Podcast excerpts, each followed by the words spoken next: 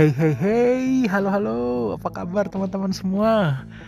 Well, gue berharap semua teman-teman dalam kondisi yang sehat walafiat, tidak kekurangan suatu apa pun, dan tetap semangat di kondisi kita yang, yes bisa dibilang leyeh-leyeh rebahan ini setiap hari. Working from home karena ya untuk mencegah penyebaran COVID ini ya teman-teman. Mudah-mudahan teman-teman, gue doain tidak kekurangan suatu apa pun, tetap semangat dan tetap bisa menjaga aktivitas kesehatan tubuh juga dengan tetap oke. Okay.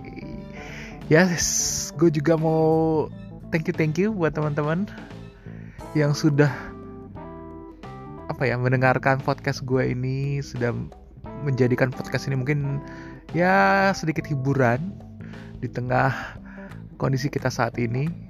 Gue dengar ada yang katanya di didengerin sambil sarapan, ada yang dengerin sambil bekerja bahkan ada yang katanya ngedengerin untuk bisa tidur. Ya apa pun yang teman-teman lakukan dengan podcast gue yang pasti gue ucapin terima kasih. Thank you banget kalau teman-teman sudah membuat ini menjadi apa ya suatu bagian yang menghibur teman-teman. Dan gue senang banget bisa menghibur teman-teman. Gitu sih. Oke untuk podcast kali ini gue akan ngebahas uh ngebahas apa ya? Mungkin banyak yang suka banyak yang nungguin juga. Jadi gue akan ngebahas sedikit tentang Red Light District. yes, distrik merah, distrik lampu merah atau listrik koran kuning. Apa pun itu namanya, ya gue akan menceritakan mungkin pengalaman gue ya ini pengalaman gue soal red light district ini kebetulan ada dua tempat yang bisa dibilang red light district yang pernah gue kunjungin tak gue ceritain tapi gue juga akan membahas satu tempat lagi sebenarnya nggak red light. Dia bukan red light district tapi ya agak kesaru-saruan. Nah gue akan menceritakan sedikit kenapa karena menurut gue cukup menarik ini. Dan mungkin teman-teman juga udah ada yang tahu. Jadi ini back ke Januari kemarin 2020 ini. Jadi 2020 Januari teman-teman pasti ada yang udah tahu kalau gue pergi ke Butan. Nah ternyata di Butan ini ada suatu daerah atau suatu desa, gue lupa nama desanya actually. Kalau nggak salah Layang, Lawang atau seperti gitu ya. Tapi yang gue ingat itu adalah dia di situ ada temple, temple Buddha Cimi Cimikalang namanya. Nah di temple ini itu mereka mungkin teman-teman juga udah tahu sebenarnya di budaya Indonesia tuh ada teman uh, mungkin yang nggak terlalu ini cuman yang gue apa istilahnya nggak terlalu dibesar besarkan tapi kalau yang gue tak gue inget kita kan ada tuh ya apa Loni dan Do, Goni Loni Goni. Jadi itu adalah uh, menunjukkan apa nama istilahnya uh, genitals ya alat kelamin. Nah untuk kali ini adalah uh, alat kelamin pria atau penis jadi di desa ini banyak sekali foto, bukan foto sih sebenarnya, lukisan-lukisan gambar-gambar penis. Kenapa? Karena penis ini katanya menggambarkan cara untuk mengusir setan. Nah, gue nggak ngerti deh itu gimana ceritanya. Tapi intinya ceritanya tuh dulu ada sebuah uh, ada seorang uh, biksu, ya biksu Buddha yang sakti, sangat sakti mandraguna. Kemudian, nah dibilang bahwa dia tuh ya itu bisa mengusir uh, setan itu dengan ya itu dengan penisnya itu gitu. Makanya akibatnya itu di, dihormatin sampai sekarang. Bahkan penduduk di desa itu tuh menggunakan simbol penis ini sebagai simbol untuk menghapus atau untuk mengusir setan dari dari desanya mereka gitu. Jadi kalau teman-teman ke desa itu kita mulai dari awal dari pintu masuk itu melewati desa ini kita jalan kaki gitu ya untuk menuju si kuil. Jadi kuilnya tuh ada di bagian uh, bagian dalam dari desa ini uh, sebenarnya bisa sih langsung bisa langsung ke kuil kalau kita mau. Tapi yang lebih menyenangkan memang harus lewatin desa ini. Jadi desa itu kayak benar-benar desa kayak di Indonesia. Rumah-rumah gitu ya. Kemudian kita harus lewatin sawah-sawah. Kita motong sawah-sawah. Nanti masuk lagi ke desa ke desa lagi gitu ke rumah-rumah orang. Dan rata-rata di setiap rumah orang ini di depan-depannya itu ada gambar penis. Dan yang lebih menariknya lagi juga mereka juga akhirnya menjual. Jadi dibuatlah penis dalam bentuk kayu-kayu dengan berbagai bentuk ukuran yang pasti. Mulai dari seperti kayak gantungan kunci ya yang kecil sampai perhiasan-perhiasan gitu. Mungkin kalau teman-teman ke Bali kan ada juga tuh yang jual kayak ya itu ya bentuk penis gitu dari kayu. Nah itu ada juga yang seperti itu. Bahkan ada yang besar banget gitu mungkin segede wow gue nggak tahu deh segede botol yang besar gitu. Dan yang lucunya yang men, apa menariknya tuh ada yang juga dibuat kayak pesawat terbang. Jadi bentuk pesawat terbang tapi ya ada sayap dan ada ekornya gitu ada bentuk mobil-mobilan. Tapi semuanya tuh major apa ininya adalah bentuknya penis gitu. Dan warnanya juga lucu-lucu ada yang pink ada yang warna-warni pelangi ada yang hitam ada yang dan ya dan sebagainya teman-teman. Dan itu buat mereka ya itu jadi pariwisata atau juga bisa jadi bahan oleh-oleh souvenir. Nah gue nggak tahu ada aja sih kayaknya orang yang beli. Soalnya kalau nggak nggak mungkin dong mereka jual ya dan itu ya gitu deh teman-teman. Agak-agak saru gitu. Ya kita ketawa-ketawa juga gitu ya. Mungkin unik ya bisa dibilang cukup unik gitu. Tapi itulah bagian dari kepercayaan mereka gitu bahwa ya eh, lambang penis ini bukan lambang kesuburan aja gitu tapi ternyata lambang juga untuk mengusir kekuatan jahat kira-kira seperti itu. Nah itulah kesaruan yang eh, apa namanya yang terjadi bukan red light sih teman-teman tapi ya agak-agak saru gitu. Nah untuk berikutnya gue mau menceritakan nah red light district. Ya mungkin teman-teman tahu sendiri kalau red light district pasti identik dengan suatu negara. Yes benar banget Belanda. Ya jadi Belanda atau ya Belanda Nederland ibu kotanya teman-teman udah tahu ya Amsterdam. Nah di Amsterdam itu sangat sekali terkenal dengan yang namanya red light district. Jadi sebenarnya apa sih red, light district? Ya seperti namanya red light district, distrik lampu merah kenapa disebut red light district atau distrik lampu merah ya karena lampu-lampu di daerah situ kebanyakan memang uh, warnanya merah. Jadi bukan karena lampu merah dalam arti traffic light ya, memang lampu-lampu yang banyak di daerah situ tuh orang rumah-rumahnya pakai lampu merah. Jadi red light district ini suatu daerah dekat uh, apa namanya dekat stasiun kereta, stasiun kereta utamanya Amsterdam. Jadi dia itu kalau teman-teman tahu ya Amsterdam itu kan memang kanal-kanal gitu. Nah dia ada satu bagian di, di di, di daerah situ di mana nanti ada kan, ada satu kanal yang besar nah kemudian di kiri kanannya itu rumah-rumah orang tapi rumah-rumah itu dipakai sebagai kayak ya itu bisnis esek-esek atau bisa dibilang rumah bordil. Nah kenapa ini menjadi terkenal sekali ya? Karena itu jadi di tempat itu menjadi Uh, kalau malam ya terutama malam teman-teman itu dijadikan kayak jadi tempat wisata juga. Jadi orang malah berkunjung berkeliling untuk melihat. Jadi selain ya yang memang istilahnya yang memang mau berwisata untuk berwisata esek-esek ya silahkan.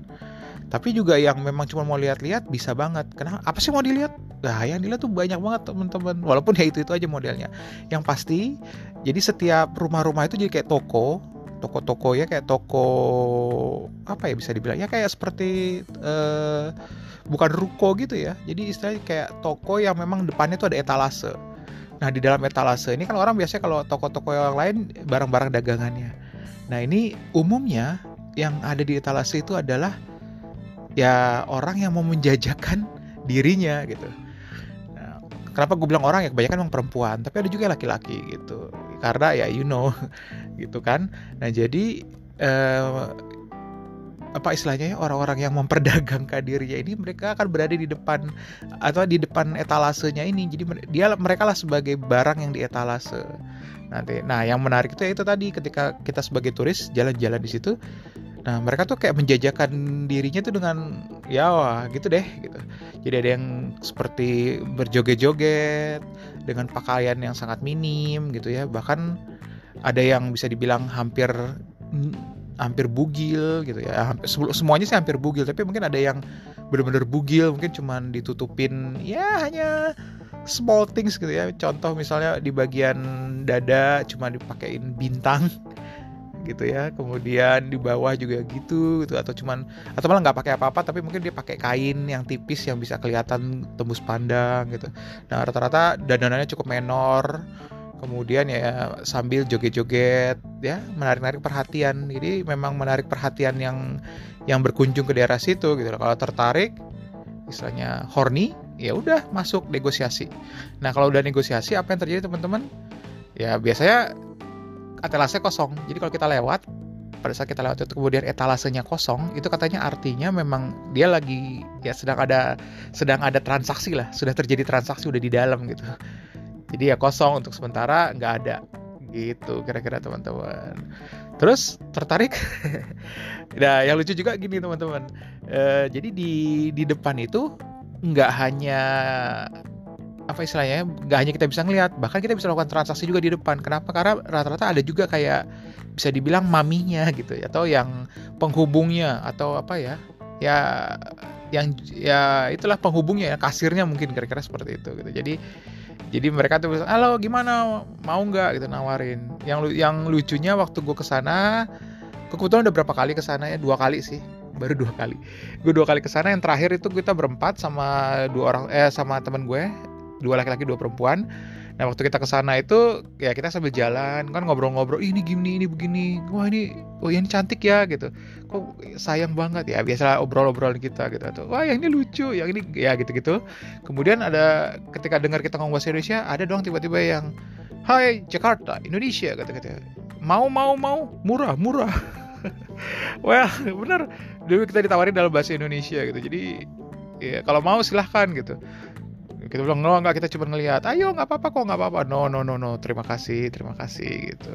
Ya jadi memang informasinya hati-hati banget juga teman-teman. Jadi bisa jadi daerah ini juga ya karena banyak yang ya namanya juga red light gitu ya. Jadi memang banyak juga orang-orang yang bisa jadi ya ada yang mencari keuntungan gitu. Hati-hati juga dengan scam bisa jadi ternyata nanti bisa jadi kita nggak bisa jadi bisa jadi mulu gue nih ya maksudnya ketika terjadi transaksi ternyata tidak yang kita inginkan kayak kayak gitu sih itu yang pernah gue tahu tapi kan memang tujuan gue waktu itu ke sana memang benar-benar kita cuma ngelihat dan yang ngeliat aja mau tahu ini loh red light district gitu Oh ya dan satu lagi teman-teman di red light district ini juga banyak hotel-hotel gitu. Jadi hotel-hotel yang bisa dibilang hotelnya rapi, bagus dan juga murah gitu. Jadi kalau kita ke Amsterdam daerah red light district juga daerah hotel gitu. Jadi eh, apa istilahnya kita juga bisa nginep di daerah situ dan nggak perlu takut juga sih gitu. Jadi ya lu lumayan kalau mau cari hotel murah di daerah Amsterdam gitu. Kemudian yang yang juga lucu jadi di situ ada suatu kayak bar pertunjukan gitu. Dan itu serang gue nggak masuk sih teman gue pernah diceritain sama temen gue yang uh, yang orang Belanda yang pernah tinggal di Belanda dia bilang dia itu ada satu pertunjukan itu pertunjukan ya itu pertunjukan pertunjukan seks gitu. Jadi uh, waktu kita di sana juga sempat ditawarin kayak gitu ayo ayo deh kita ada pertunjukan uh, sebentar lagi mau mulai jam 8 mau mulai. Memang harus ke sana kan harus malam ya teman-teman. Udah mau mulai nih silahkan gitu. Uh, beli tiketnya nanti masuk nonton gitu. Ya waktu itu kita sih ya geli-geli gimana ya? Ya ya maksudnya istilah gini karena itu kan pertunjukannya mau pertunjukan seks. Jadi kita masuk ke dalam dan mau melihat orang having sex gitu. Ya ngapain gitu? Maksud gue film porno kayak udah cukup. Ya mungkin pengalamannya pengen pengen ngeliat yang live gitu kali. Tapi ya buat gue nggak sih gitu. Jadi gue nggak sepervert itu kayaknya. Jadi kita ya fast gitu. Kita lihat. Cuman kita tahu bahwa oh ternyata ada kayak gitu gitu. Terus apalagi yang banyak di red light juga sex shop. Jadi yang teman-teman mungkin mau beli sesuatu gitu ya perlengkapan uh, seks itu bisa banget gitu. Kemudian juga oh ya yang gue hampir lupa sebutin di dekat situ sebenarnya uh, agak agak keluar sedikit dari zona uh, apa namanya red light itu ada seks museum. Jadi seks museum itu di Amsterdam itu juga sangat terkenal, banyak banget orang yang pengen masuk ke sana. Ya intinya apa? Ya sebenarnya hanya menceritakan bagaimana uh, sejarah atau perkembangan uh, bukan perkembangan seks ya. Maksudnya kalau bukan masalah hubungan seksnya tapi per, uh, sejarah kayak misalnya ya itu tadi benda-benda gitu. Jadi atau film gitu pertamanya seperti apa kartu-kartu modelnya gitu. Jadi bukan menceritakan bagaimana repro kesehatan reproduksi misalnya. Nggak gitu juga. Itu sih lebih kepada apa sih yang orang lakukan gitu loh untuk seks. Jadi misalnya peralat peralatan zaman dulu orang di tahun 1800 uh, misalnya untuk apa untuk melakukan seks tuh seperti apa jenis-jenis lingerie dulu dipakai seperti apa sampai yang sekarang model seperti apa atau bahkan untuk yang kelainan-kelainan seksologi kelainan-kelainan seks misalnya kayak uh, apa namanya uh, apa itu istilahnya sado gitu sado masokis gitu ya itu jadi berbagai macam peralatannya ya seperti seperti itu sih teman-teman.